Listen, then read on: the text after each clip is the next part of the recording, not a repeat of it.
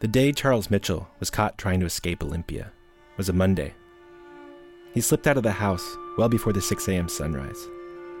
The boat wouldn't leave till 7, but Charles wasn't a paying passenger. He'd need to get aboard unnoticed. It was September 24th, 1860. Charles, some called him Charlie, was a boy, 13, a black boy. He was also a slave, considered the property of his owner, James Tilton.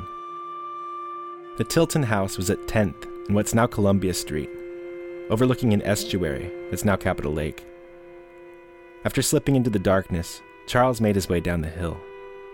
Nervous, no doubt, the familiar smell of low tide in the air as he headed down Main Street. You'll know it today as Capitol Boulevard.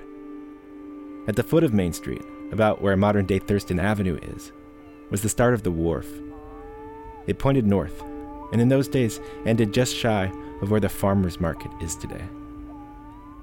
Now the smell of rough timber and the ship's burning coal competed with the smell of the sea.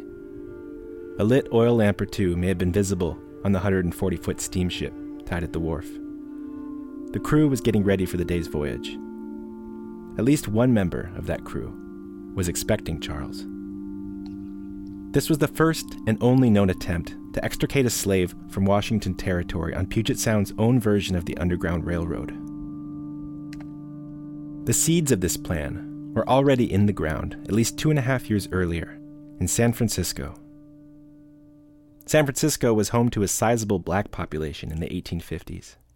In Oregon and Washington Territory, on the other hand, young Charles was one of just a handful of black Americans. If we're talking about the 1850s, there's not, not just not a lot of black people in this region, there aren't a lot of people. Quintard Taylor is the Scott and Dorothy Bullitt Professor Emeritus of American History at the University of Washington. I have taught African American history since, what, 1971? He says there were roughly 4,000 black Americans in California in the late 1850s. The only other place uh, in all of the West that had more black people was Texas. And of course, the vast majority of those blacks were, were enslaved at that time.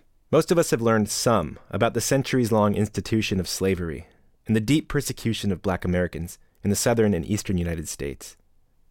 But if you're like I was for a long time, there's this vague notion that the West Coast in these early days of statehood and territories was different, at least for non Native Americans.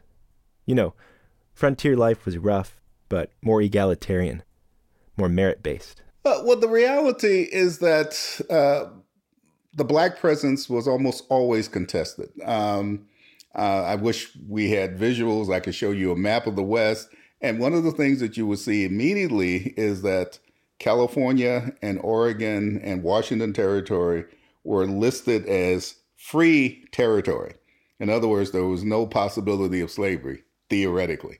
In a practical sense, there were numerous slaves who were enslaved people who were brought to California, and they remained in slavery through the decade, you know, through most of the decade of the 1850s. He says San Francisco was unusual, though because there was a critical mass of black Americans. And, and this is, I think, the key point, there were African Americans who had made money from mining. And so they and white abolitionist friends were able to challenge some of these restrictions, or they, they mounted an effort and a sizable, considerable effort to get those blacks who were enslaved in California out of slavery. But no, California and the rest of the West was not an oasis for black Americans, to say nothing of the native people. In fact, the very creation of the state of California in 1850 was the result of a federal compromise that actually made things much worse for people like young Charles Mitchell. Black Americans, slave and free. The situation actually got progressively worse uh, with the attempt to try to ban blacks from California and the Dred Scott decision, which of course made it theoretically possible for somebody to take his slave, his or her slave, anywhere in the country. Fed up with this relentless persecution, businessman Mifflin Gibbs helped organize a group of hundreds of black San Franciscans. They'd find a new home. Panama and Mexico were on the table. But in 1858, about 400 black Americans sailed north. More would follow. An invitation from the governor of British Columbia settled in. As a matter of fact, the governor sort of tweaked the Americans by saying Dred Scott has, has taken citizenship away, And he said, we will extend citizenship immediately to them in Canada.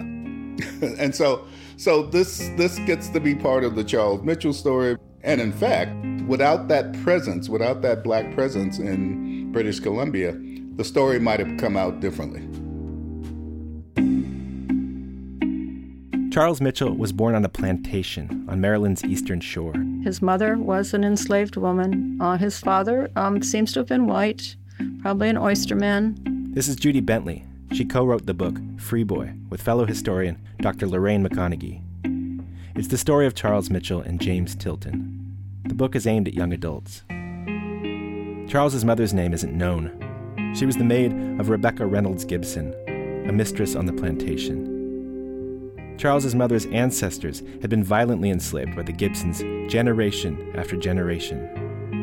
In 1850, cholera swept the land, killing Charles's mother. Uh, Mitchell was three years old when she died. The plantation she was on had been thriving for oh, 150 years, but was in great decline. Uh, and they were um, Rebecca uh, could not figure out what to do with this boy. Uh, his mother had been her maid, um, and there was um, some fondness. The way the Gibson family story goes, Rebecca asked her dying enslaved maid what she could do for her. Take care of Charlie, was the answer. James Tilton was a land surveyor from a prominent family. He was 34 in 1852 when Franklin Pierce was elected president. Tilton had campaigned for Pierce in Indiana, where he lived. The two had met during the Mexican American War. When it came time to pick a surveyor general for the brand new Washington Territory, Franklin Pierce picked James Tilton. Before they set sail for Olympia, there was no transcontinental railroad yet. James Tilton and his family visited a rundown plantation on the eastern shore of Maryland. Rebecca Reynolds Gibson the white mistress and slave owner, was James Tilton's cousin. She allegedly gave um, Mitchell to Tilton either as a wedding present or because she wanted to send him to what was thought to be a free territory out here in, in Washington. Tilton promised to raise him, to train, educate him, train him as a ship's steward, and free him when he turned 18. So he came out with a family in 1855. Olympia was the largest town in Washington Territory in 1855, but that wasn't saying a lot. It's a very rough place, a lot of stumps still uh, in the streets. Um, it was platted uh, uh, just around what is now the, the downtown and, and the bay there. Um, there were a few public buildings. Um, the legislature was meeting on the second floor of a um, of a store. There was a school um, eventually, um, streets were muddy. You know, a lot of the transportation is by water. Eight year old Charles Mitchell arrived in Olympia by water that spring. He and Tilton's family came by way of steamer from San Francisco. How long were they in San Francisco? Did he cross paths with any of the black community that just three years later would also leave San Francisco? The people that would help decide his fate? Charles and the family moved into the house on 10th as James Tilton got to work. Tilton had power in Washington Territory. Soon he was hosting dinners with Olympia's elites, like Governor Isaac Stevens, also appointed by the president. These were politically minded people, and the conversations at these parties would no doubt turn to the topics that consumed the nation's politics slavery and expansion. Young Charles Mitchell would have surely heard some of these conversations happening in the very house he lived and wondered what they meant for him. Slavery was technically illegal in Washington Territory, and yet Charles Mitchell was legally James Tilton's slave.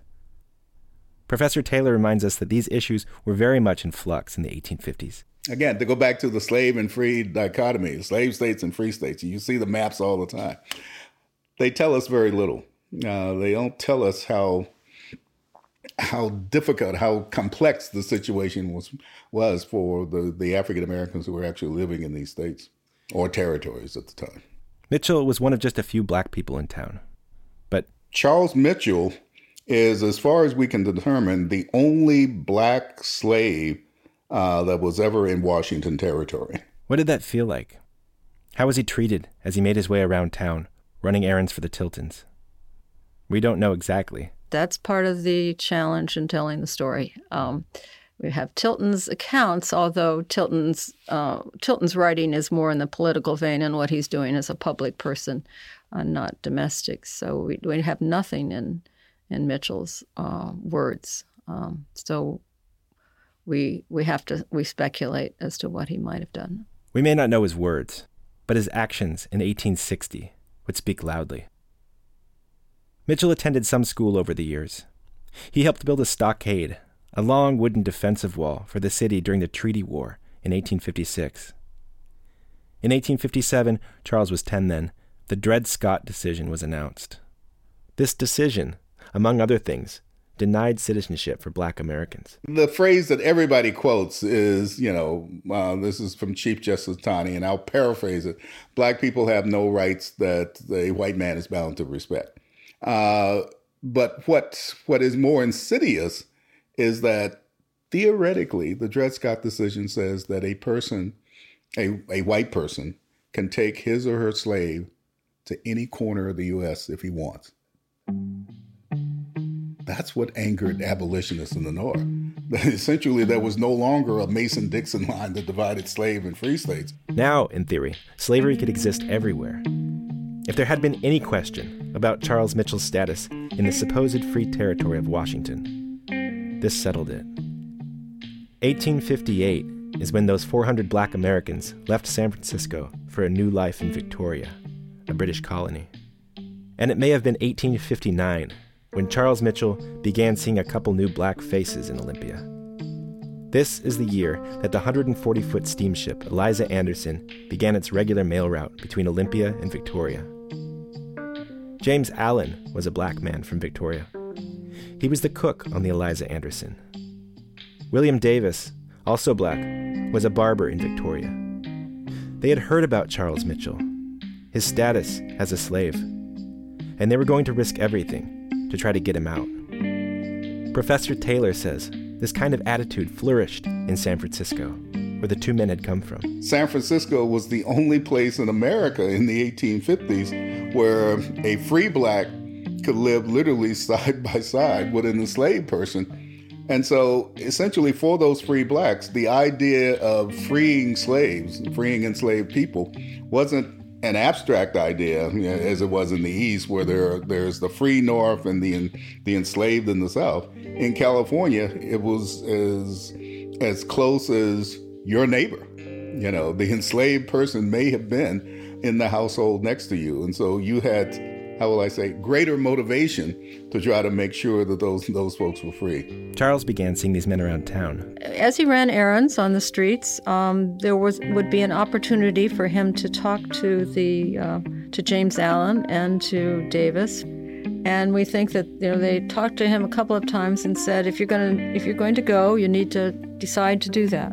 It was late summer 1860 as 13-year-old Charles Mitchell made his decision to leave. The presidential election was in its final months. The nation was near a breaking point on the subject of slavery. The first shots of the Civil War would be fired within six months. But that quiet September morning, Charles glided down the rough wharf, and with the help of the cook James Allen, he stowed away.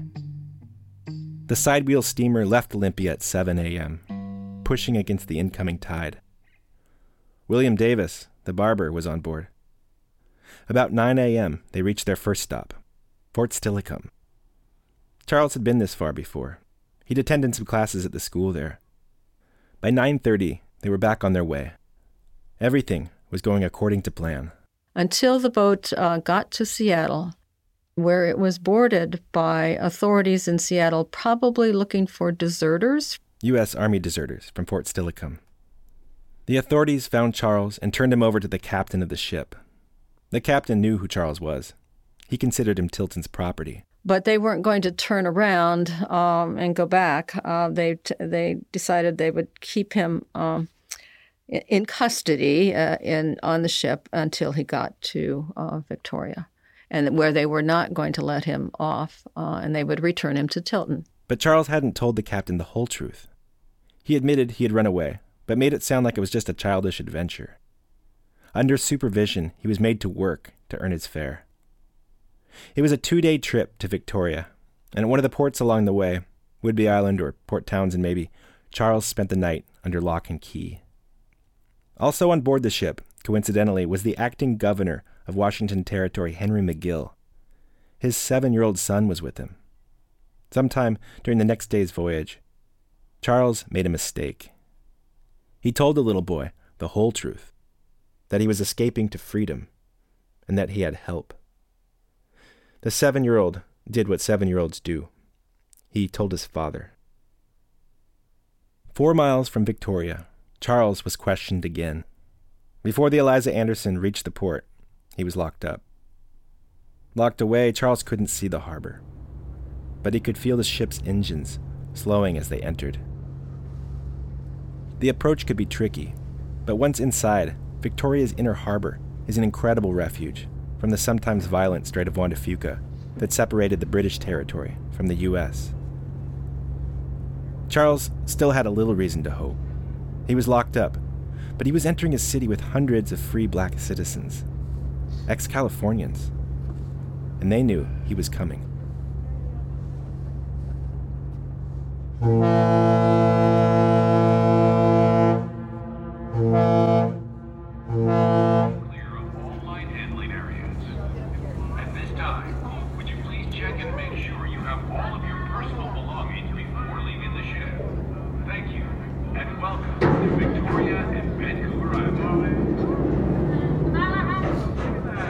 Victoria's harbor is still a refuge from the Strait of Juan de Fuca, but it's hard to imagine anyone from the 1860s recognizing it today. The rugged beaches are now clad in a concrete promenade. Hotels, restaurants, marinas, and museums dominate the waterfront. Victoria is British Columbia's provincial capital. The House of Parliament is one of the older buildings around the harbor. But even it was built some 35 years after Charles Mitchell arrived here. With just a few exceptions, most of the earliest buildings were replaced long ago. I visited Victoria on a Sunday in February. The BC Black History Awareness Society is especially active during Black History Month. At a church in the James Bay neighborhood, they'd set up displays on different aspects of local history. There was information on the many black families that called nearby Salt Spring Island home. There was an expert on the Underground Railroad answering questions and a direct descendant of a prominent black pioneer family, shared photos and keepsakes. Mifflin Gibbs's name came up. Remember, he was the man who helped organize the emigration of hundreds of black San Franciscans. He became Victoria's first black city councilor. 152 years later, Sharmarke Dubow became the second. Because he, he got elected November 19th, 1866, and I got elected October 20, 2018. Dubow admires Mifflin Gibbs. Very interesting and very highly educated and smart character, and and sometimes I wonder if I could feel his shoes. of course, Dubow has his own experience as a black Canadian. My story coming from East Africa would be different than someone who's coming from San Francisco or someone who's coming from Cuba or Brazil or from Ghana or from the Caribbean. But he helped fill out the picture of Victoria's black community around the time that Charles Mitchell was locked up on the Eliza Anderson. So at that time, it was the gold rush, you know. Yeah. The Californians had arrived in Victoria at the time of the Fraser River gold rush. So much of the city's population was seeking their fortune on the mainland. Victoria was an important stop, though, for those on their way to the river. And these San Franciscans knew all about the gold rush economy their own business. Uh, they were into the real estate. They were owning a lot of homes. Mifflin Gibbs and his partner began outfitting miners. They were the first competition to the massive Hudson's Bay Company. Dubow explains to me later that for a time, these immigrants from America made up a majority of Victoria's police force.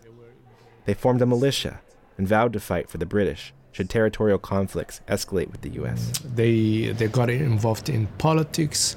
They organized themselves. They had a block voting uh, block, and, and that's why Gibbs got elected.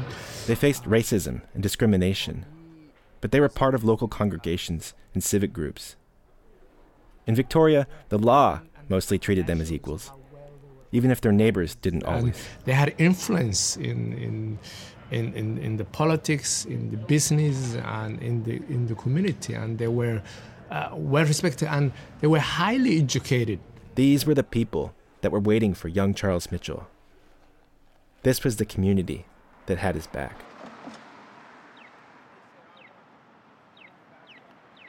City Councilor Dubow and I went for a walk that ended on Wharf Street. I found the spot where the 140 foot Eliza Anderson pulled up on September 25th, 1860, Charles Mitchell locked inside.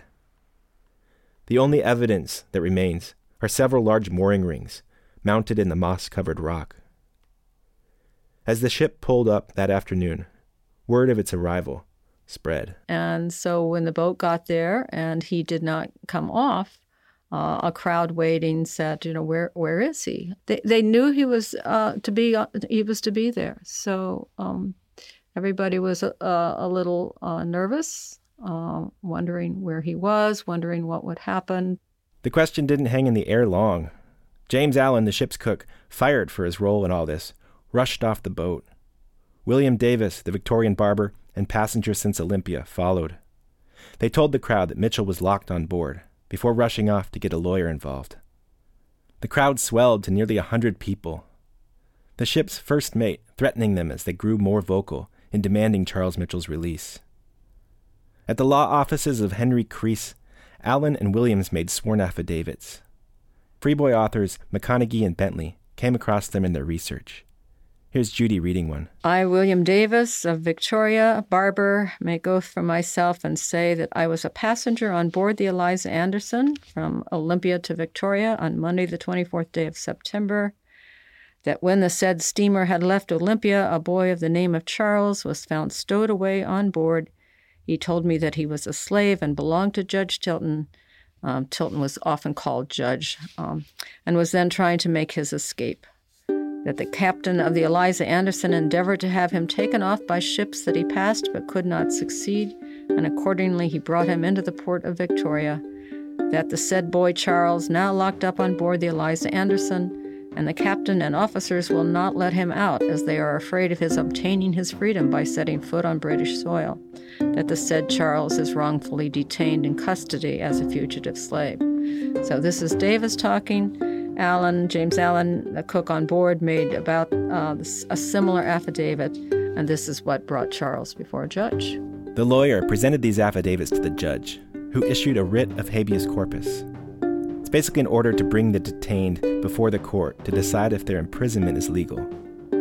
The captain of the ship denied the order, but the sheriff threatened force. Scores of supporters on the wharf were ready to back him up. Eventually, the captain gave in he surrendered Charles Mitchell to the sheriff. The next morning, after a night in jail, the boy appeared before the court. Supporters filled the room. Mitchell's lawyer argued that the captain had no right to hold Mitchell against his will. And regardless, he was on British soil now, where slavery was illegal. The captain's side cited the Dred Scott decision and the fugitive slave laws. They called Mitchell the property of James Tilton, a runaway who should be returned to his master. The judge's ruling was quick. He said, No man could be held a slave on British soil. Charles Mitchell was a free boy. The courtroom erupted, mostly cheers. The Victoria Colonist newspaper called it a righteous decision.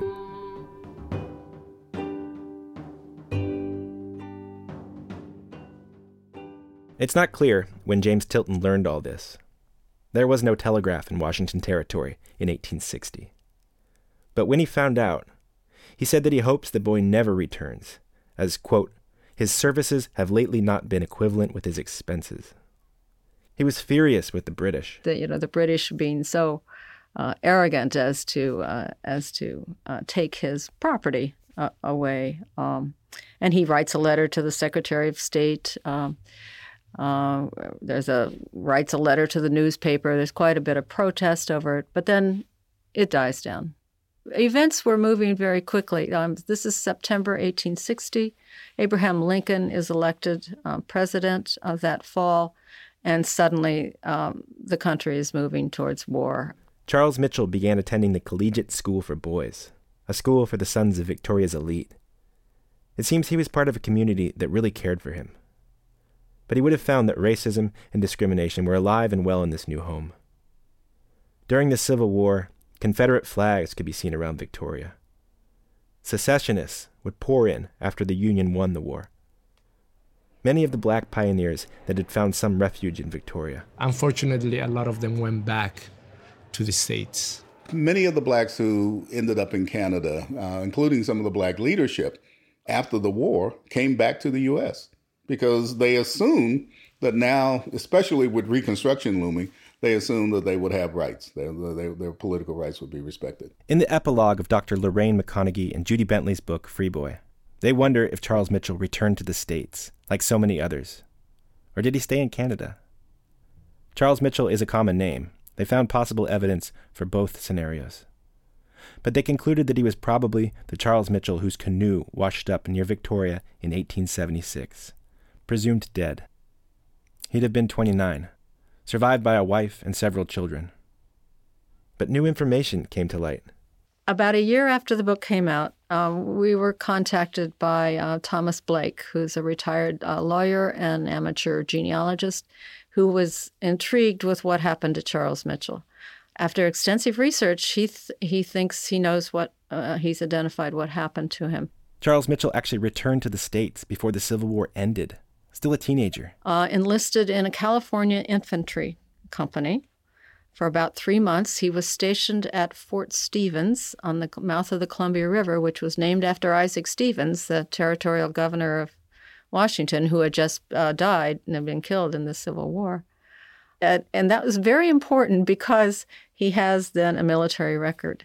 And so, one of the biggest sources of information about Charles Mitchell comes from his military pension records. It seems that he, in fact, became a mariner, um, a cook, a steward uh, on ships. Uh, he lived in San Francisco, was based in San Francisco. Charles Mitchell had a son with his first wife before her death in the 1880s. He eventually married again, a woman from Liverpool, England. And we have their marriage certificate. Charles Gibson Mitchell, Sarah Matilda Frederick. Um, he was 40, she was 25. Um, 1889, they were married in the parish church of Liverpool in the county of Lancaster.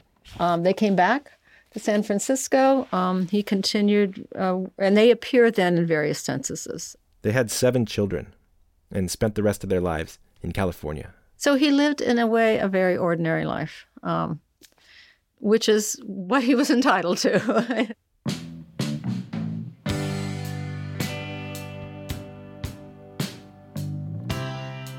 Thanks to Professor Quintard Taylor. In addition to his university work, he's the founder of blackpast.org, an encyclopedic resource for researching black history.